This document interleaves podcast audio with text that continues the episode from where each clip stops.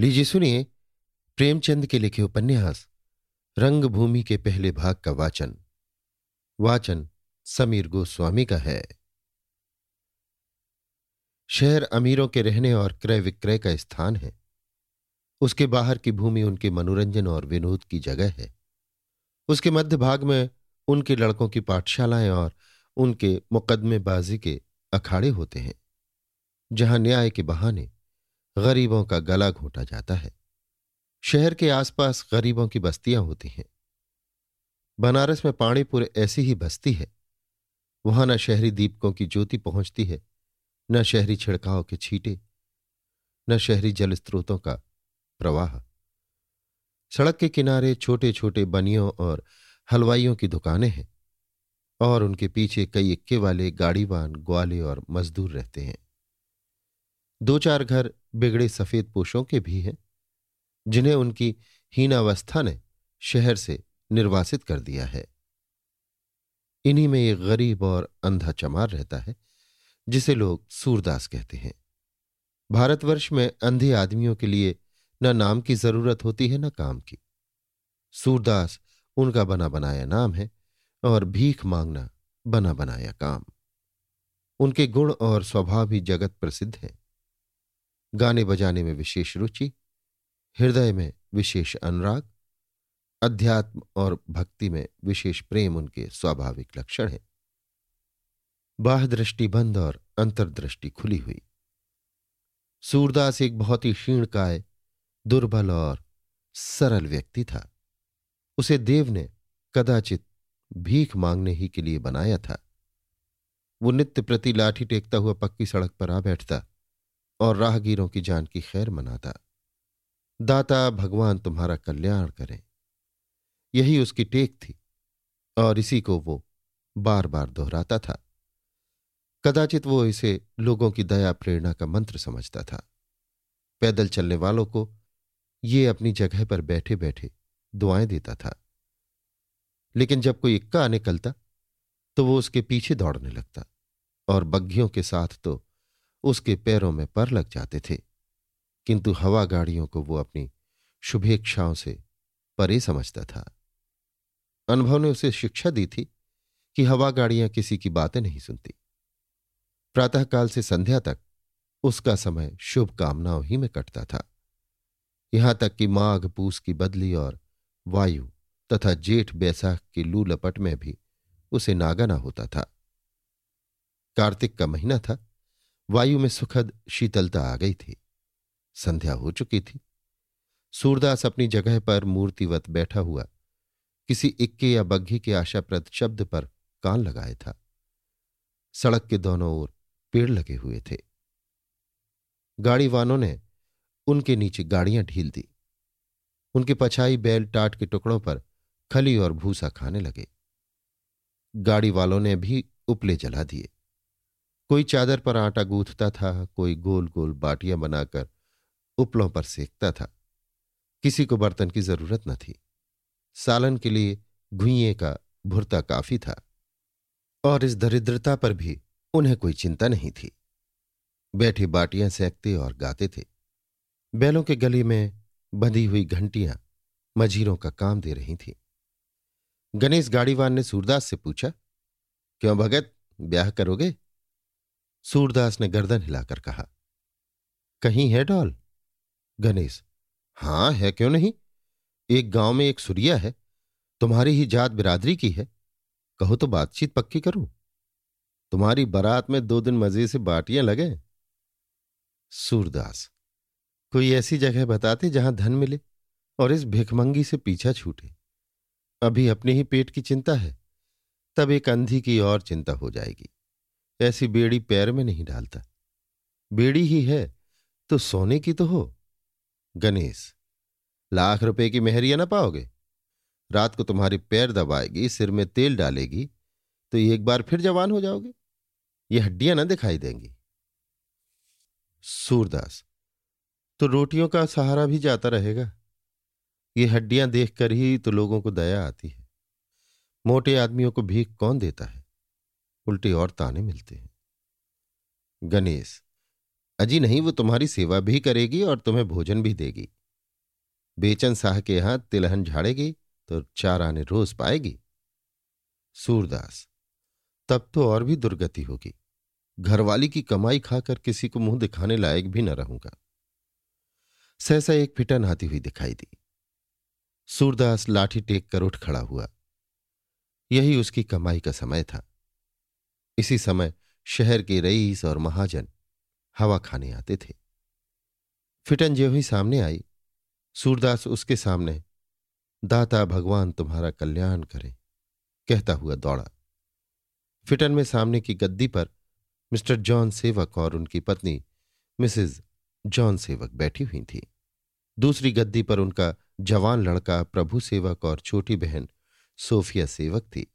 जान सेवक दोहरे बदन के गोरे चट्टे आदमी थे। बुढ़ापे में भी चेहरा लाल था।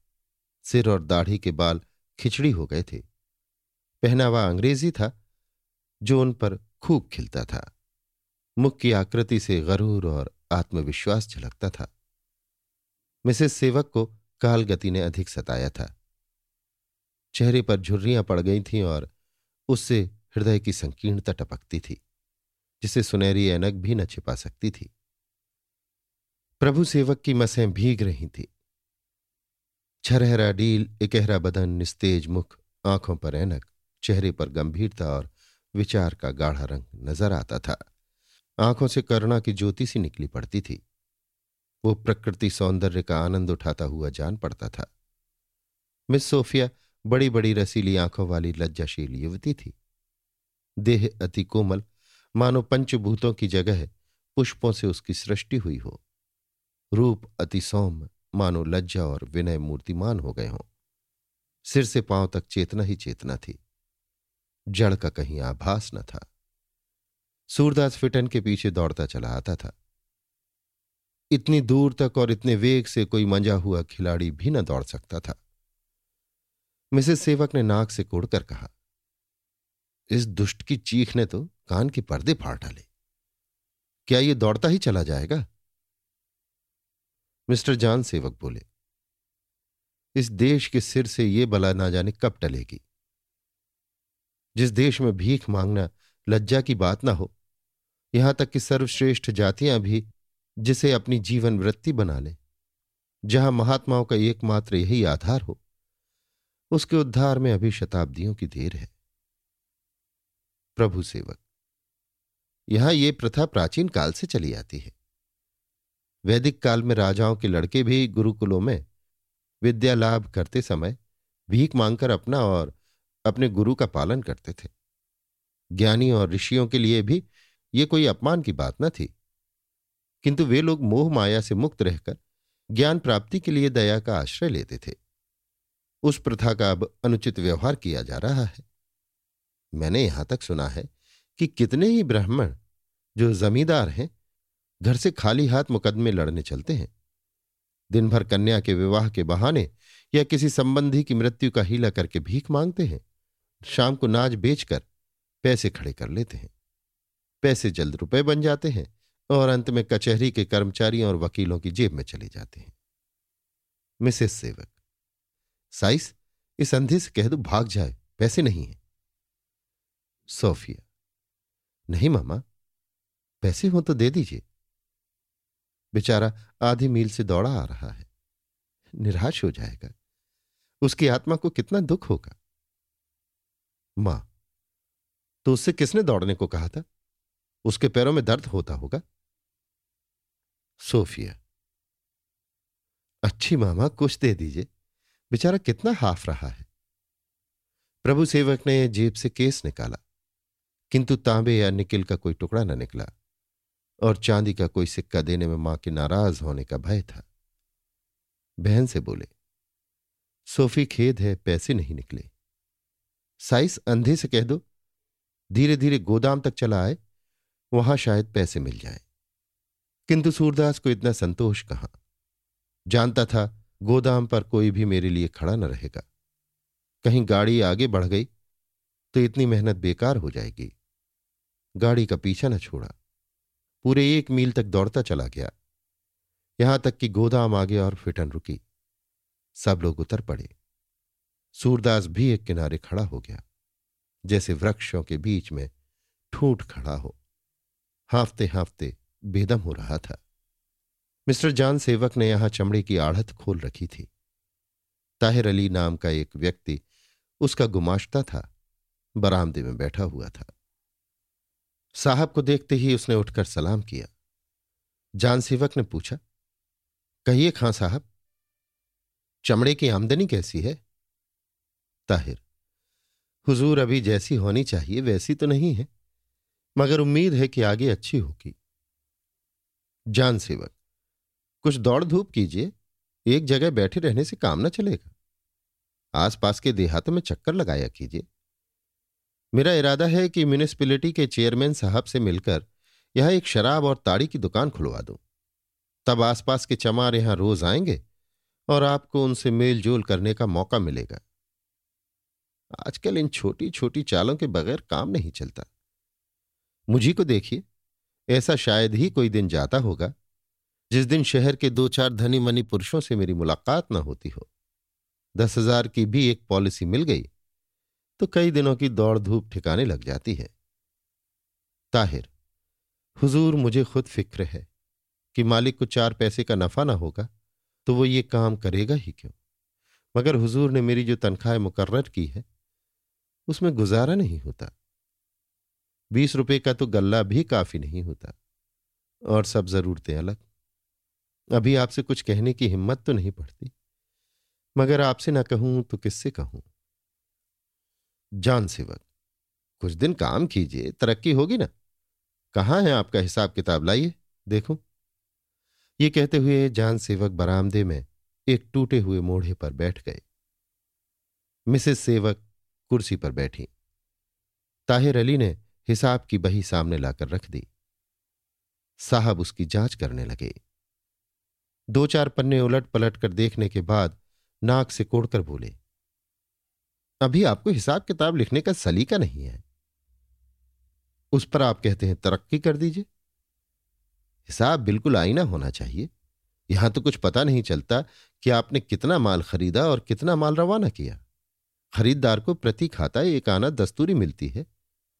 वो कहीं दर्ज ही नहीं है। ताहिर, क्या उसे भी दर्ज कर दू? जान सेवक क्यों? वो मेरी आमदनी नहीं है। ताहिर मैंने तो समझा कि वो मेरा हक है। जान सेवक हरगिज नहीं, मैं आप पर गबन का मामला चला सकता हूँ। त्योरियाँ बदलकर। मुलाजिमों का हक है, खूब। आपका हक तनख्वाह इसके सिवा आपको कोई हक नहीं है। ताहिर, हुजूर, अब आइंदा ऐसी गलती ना होगी। जॉन सेवक अब तक आपने इस मद में जो रकम वसूल की है, वो आमदनी में दिखाइए। हिसाब किताब के मामले में मैं जरा भी रियायत नहीं करता। ताहिर, हुजूर बहुत छोटी रकम होगी। जान सेवक, कुछ मुजायका नहीं, एक ही पाई सही, वो सब आपको भरनी पड़ेगी। अभी वो रकम छोटी है, कुछ दिनों में उसकी तादाद सैकड़ों तक पहुँच जाएगी। उस रकम से मैं यहाँ एक संडे स्कूल खोलना चाहता हूँ, समझ गए? मेम साहब की यह बड़ी अभिलाषा है। अच्छा चलिए वो ज़मीन कहाँ है जिसका आपने ज़िक्र किया था? गोदाम के पीछे की ओर एक विस्तृत मैदान था। यहाँ आसपास के जानवर चरने आया करते थे। जान सेवा के ज़मीन लेकर यहाँ सिगरेट बनाने का एक कारखाना खोलना चाहते थे। प्रभु सेवक को इसी व्यवसाय की शिक्षा प्राप्त करने के लिए अमेरिका भेजा था। जॉन सेवक के साथ प्रभु सेवक और उनकी माता भी ज़मीन देखने चली। पिता और पुत्र ने मिलकर ज़मीन का विस्तार नापा। कहाँ कारखाना होगा, कहाँ गोदाम, कहाँ दफ्तर, कहाँ मैनेजर का बंगला, कहाँ श्रमजीवियों के कमरे, कहाँ कोयला रखने की जगह और कहाँ से पानी आएगा। इन विषयों पर दोनों आदमियों में देर तक बातें होती रहीं। अंत में मिस्टर सेवक ने ताहिर अली से पूछा, ये किसकी ज़मीन है? ताहिर, हुजूर, ये तो ठीक नहीं मालूम। अभी चलकर यहाँ किसी से पूछ लूँगा। शायद नायक राम पंडा की हो। साहब आप उससे ये ज़मीन कितने में दिला सकते हैं? ताहिर। मुझे तो इसमें भी शक है कि वो इसे बेचेगा भी। जान सेवक अजीब बेचेगा उसका बाप? उसकी क्या हस्ती है? रुपए के सत्रह आने दीजिए और आसमान के तारे मंगवा लीजिए। आप उसे मेरे पास भेज दीजिए, मैं उससे बातें कर लूँगा। प्रभु सेवक, मुझे तो भय है कि यहाँ कच्चा माल मिलने में कठिनाई होगी। इधर लोग तंबाकू की खेती कम करते हैं। जान सेवक। कच्चा माल पैदा करना तुम्हारा काम होगा। किसान को ऊख या जौ गेहूँ से कोई प्रेम नहीं होता। वो जिस जिन्स के पैदा करने में अपना लाभ देखेगा, वही पैदा करेगा। इसकी कोई चिंता नहीं है। खां साहब, आप उस पंडे को मेरे पास कल ज़रूर भेज दीजिएगा। ताहिर, बहुत खूब, उसे कहूँगा। जान सेवक, कहूँगा नहीं, उसे भेज दीजिएगा। अगर आपसे इतना भी ना हो सका तो मैं समझूँगा आपको सौदा पटाने का जरा भी ज्ञान नहीं। मिसेस सेवक, अंग्रेज़ी में, तुम्हें इस जगह कोई अनुभवी आदमी रखना चाहिए था। जॉन सेवक, अंग्रेज़ी में, नहीं, मैं अनुभवी आदमियों से डरता हूँ। वे अपने अनुभव से अपना फ़ायदा सोचते हैं। तुम्हें फ़ायदा नहीं पहुंचाते। मैं ऐसे आदमियों से कोसों दूर रहता हूँ। ये बातें करते हुए तीनों आदमी फिटन के पास गए। पीछे पीछे ताहिर अली भी थे। यहाँ सोफिया खड़ी सूरदास से बातें कर रही थी। प्रभु सेवक को देखते ही बोली, प्रभु, ये अंधा तो कोई ज्ञानी पुरुष जान पड़ता है।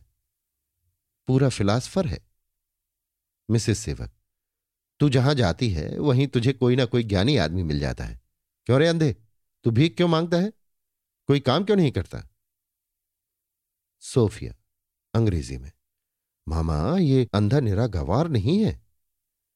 सूरदास को सोफिया से सम्मान पाने के बाद ये अपमानपूर्ण शब्द बहुत बुरे मालूम हुए। अपना आदर करने वाले के सामने अपना अपमान कई गुना असह्य हो जाता है। सिर उठाकर बोला, भगवान ने जन्म दिया है, भगवान की चाकरी करता हूँ। किसी दूसरे की ताबेदारी नहीं हो सकती। मिसेस सेवक, तेरे भगवान ने तुझे अंधा क्यों बना दिया? इसलिए कि तू भीख माँगता फिरे। तेरा भगवान बड़ा अन्यायी है। सोफिया, अंग्रेज़ी में। मामा, आप इसका अनादर क्यों कर रही हैं कि मुझे शर्म आती है? सूरदास, भगवान अन्यायी नहीं है। मेरे पूर्व जन्म की कमाई ही ऐसी थी। जैसे कर्म किए हैं, वैसे फल भोग रहा हूँ। ये सब भगवान की लीला है। वो बड़ा खिलाड़ी है। घरौंदी बनाता बिगाड़ता रहता है। उसे किसी से बैर नहीं। वो क्यों किसी पर अन्याय करने लगा? सोफिया, मैं अगर अंधी होती तो खुदा को कभी माफ़ ना करती। सूरदास, मिस साहब, अपने पाप सबको आप भोगने पड़ते हैं। भगवान का इसमें कोई दोष नहीं। सोफिया, मामा, ये रहस्य मेरी समझ में नहीं आता। अगर प्रभु यीशु ने अपने रुधिर से हमारे पापों का प्राश्चित कर दिया तो फिर ईसाई समान दशा में क्यों नहीं है? अन्य मतावलंबियों की भांति हमारी जाति में अमीर, गरीब, अच्छे, बुरे, लंगड़े, लूले सभी तरह के लोग मौजूद हैं। इसका क्या कारण है? मिसेस सेवक ने अभी कोई उत्तर न दिया था कि सूरदास बोल उठा।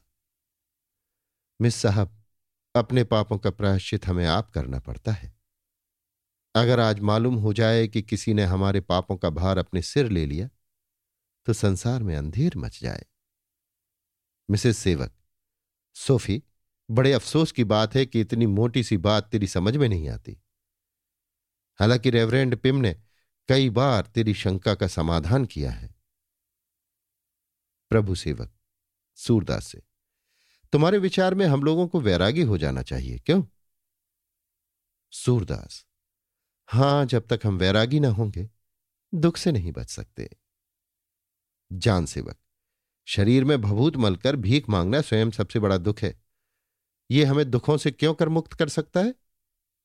सूरदास, साहब वैरागी होने के लिए भभूत लगाने और भीख मांगने की ज़रूरत नहीं। हमारे महात्माओं ने तो भभूत लगाने और जटा बढ़ाने को पाखंड बताया है। वैराग तो मन में होता है। संसार में रहे, पर संसार का होकर न रहे। इसी को वैराग कहते हैं। मिसेस सेवक हिंदुओं ने ये बातें यूनान के स्टोइक्स से सीखी हैं, किंतु ये नहीं समझते कि इनका व्यवहार में लाना कितना कठिन है। ये हो ही नहीं सकता कि आदमी पर दुख सुख का असर न पड़े। इसी अंधे को अगर इस वक्त पैसे न मिले तो दिल में हज़ारों गालियाँ देगा। जान सेवक हाँ, इसे कुछ मत दो। देखो क्या कहता है, अगर जरा भी भुनभुनाया तो हंटर से बातें करूँगा। सारा बैराग भूल जाएगा। माँगता है भीख धीले धेले के लिए मीलों कुत्तों की तरह दौड़ता है। उस पर दावा यह है कि मैं वैरागी हूँ। कोचवान से, गाड़ी फेरो, क्लब होते हुए बंगले चलो। सोफिया, मामा कुछ तो ज़रूर दे दो। बेचारा आशा लगाकर इतनी दूर दौड़ा आया था। प्रभु सेवक, ओहो, मुझे तो पैसे भुनाने की याद ही ना रही। जान सेवक, हरगिज नहीं, कुछ मत दो। मैं इसे वैराग का सबक सिखा देना चाहता हूँ। गाड़ी चली। सूरदास निराशा की मूर्ति बना हुआ अंधी आँखों से गाड़ी की तरफ़ ताकता रहा। मानो उसे अब भी विश्वास न होता था कि कोई इतना निर्दयी हो सकता है। वो उपचेतना की दशा में कई कदम गाड़ी के पीछे पीछे चला। सहसा सोफिया ने कहा, सूरदास, खेद है, मेरे पास इस समय पैसे नहीं हैं। फिर कभी आऊँगी तो तुम्हें इतना निराश न होना पड़ेगा। अंधे सूक्ष्मदर्शी होते हैं। सूरदास स्थिति को भली भांति समझ गया। हृदय को क्लेश तो हुआ, पर बेपरवाही से बोला, मिस साहब, इसकी क्या चिंता? भगवान तुम्हारा कल्याण करे। तुम्हारी दया चाहिए। मेरे लिए यही बहुत है। सोफिया ने माँ से कहा, मामा देखा आपने? इसका मन जरा भी मेला नहीं हुआ। प्रभु सेवक, हाँ, दुखी तो नहीं मालूम होता? जान सेवक उसके दिल से पूछो, मिसेस सेवक गालियाँ दे रहा होगा? गाड़ी अभी धीरे धीरे चल रही थी। इतने में ताहिर अली ने पुकारा, हुजूर, ये ज़मीन पंडा की नहीं, सूरदास की है। ये कह रहे हैं। साहब ने गाड़ी रुकवा दी। लज्जित नेत्रों से मिसेस सेवक को देखा। गाड़ी से उतरकर सूरदास के पास आए और नम्र भाव से बोले, क्यों सूरदास? ये ज़मीन तुम्हारी है? सूरदास, हाँ हुजूर मेरी ही है। बाप दादो की इतनी ही तो निशानी बच रही है। जॉन सेवक, तब तो मेरा काम बन गया। मैं चिंता में था कि ना जाने कौन इसका मालिक है। उससे सौदा पटेगा भी या नहीं? जब तुम्हारी है तो फिर कोई चिंता नहीं। तुम जैसे त्यागी और सज्जन आदमी से ज़्यादा झंझट न करना पड़ेगा। जब तुम्हारे पास इतनी ज़मीन है तो तुमने ये भेष क्यों बना रखा है? सूरदास क्या करूँ हुजूर? भगवान की जो इच्छा है, वो कर रहा हूँ। जॉन सेवक तो अब तुम्हारी विपत्ति कट जाएगी। बस ये ज़मीन मुझे दे दो। उपकार का उपकार और लाभ का लाभ। मैं तुम्हें मुँह मांगा दाम दूँगा। सूरदास, सरकार पुरखों की यही निशानी है। बेचकर उन्हें कौन मुँह दिखाऊँगा? जॉन सेवक, यही सड़क पर एक कुआँ बनवा दूँगा। तुम्हारे पुरखों का नाम चलता रहेगा। सूरदास, साहब इस ज़मीन से मोहल्ले वालों का बड़ा उपकार होता है। कहीं एक अंगुल भर चरी नहीं है। आसपास के सब ढोर यहीं चरने आते हैं। बेच दूँगा तो ढोरों के लिए कोई ठिकाना न रह जाएगा। जॉन सेवक, कितने रुपए साल चराई के पाते हो? सूरदास, कुछ नहीं, मुझे भगवान खाने भर को यूँ ही दे देते हैं। तो किसी से चराई कह लूँगा? किसी का और कुछ उपकार नहीं कर सकता तो इतना ही सही। जॉन सेवक, आश्चर्य से, तुमने इतनी ज़मीन यूँ ही चराई के लिए छोड़ रखी है? सोफिया सत्य कहती थी कि तुम त्याग की मूर्ति हो। मैंने बड़ों बड़ों में इतना त्याग नहीं देखा। तुम धन्य हो। लेकिन जब पशुओं पर इतनी दया करते हो तो मनुष्यों को कैसे निराश करोगे? मैं ये ज़मीन लिए बिना तुम्हारा गला ना छोड़ूँगा। सूरदास, सरकार ये ज़मीन मेरी है ज़रूर। लेकिन जब तक मोहल्ले वालों से पूछ न लूँ, कुछ कह नहीं सकता। आप इसे लेकर क्या करेंगे? जॉन सेवक यहाँ एक कारखाना खोलूँगा जिससे देश और जाति की उन्नति होगी, गरीबों का उपकार होगा, हज़ारों आदमियों की रोटियाँ चलेंगी। इसका यश भी तुम्ही को होगा। सूरदास, हुजूर मोहल्ले वालों से पूछे बिना मैं कुछ नहीं कह सकता। जॉन सेवक, अच्छी बात है, पूछ लो। मैं फिर तुमसे मिलूँगा। इतना समझ रखो कि मेरे साथ सौदा करने में तुम्हें घाटा न रहेगा। तुम जिस तरह खुश होगे, उसी तरह खुश करूँगा। ये लो, जेब से पाँच रुपए निकालकर मैंने तुम्हें मामूली भिखारी समझ लिया था। उस अपमान को क्षमा करो। सूरदास, हुजूर में रुपए लेकर क्या करूँगा? धर्म के नाते दो चार पैसे दे दीजिए तो आपका कल्याण मनाऊँगा। और किसी नाते से मैं रुपए न लूँगा। जॉन सेवक तुम्हें दो चार पैसे क्या दूँ? इसे ले लो, धर्मार्थ ही समझो। सूरदास, नहीं साहब, धर्म में आपका स्वार्थ मिल गया है। अब यह धर्म नहीं रहा। जॉन सेवक ने बहुत आग्रह किया, किंतु सूरदास ने रुपए नहीं लिए। तब वो हार कर गाड़ी पर जा बैठे। मिसेस सेवक ने पूछा, क्या बातें हुई? जॉन सेवक, है तो भिकारी पर बड़ा घमंडी है। पाँच रुपए देता था, ना लिए? मिसेस सेवक। है कुछ आशा? जॉन सेवक। जितना आसान समझता था, उतना आसान नहीं है। गाड़ी तेज हो गई। अभी आप सुन रहे थे मुंशी प्रेमचंद के लिखे उपन्यास, रंगभूमि के पहले भाग का वाचन, मेरी यानी समीर गोस्वामी की आवाज़ में।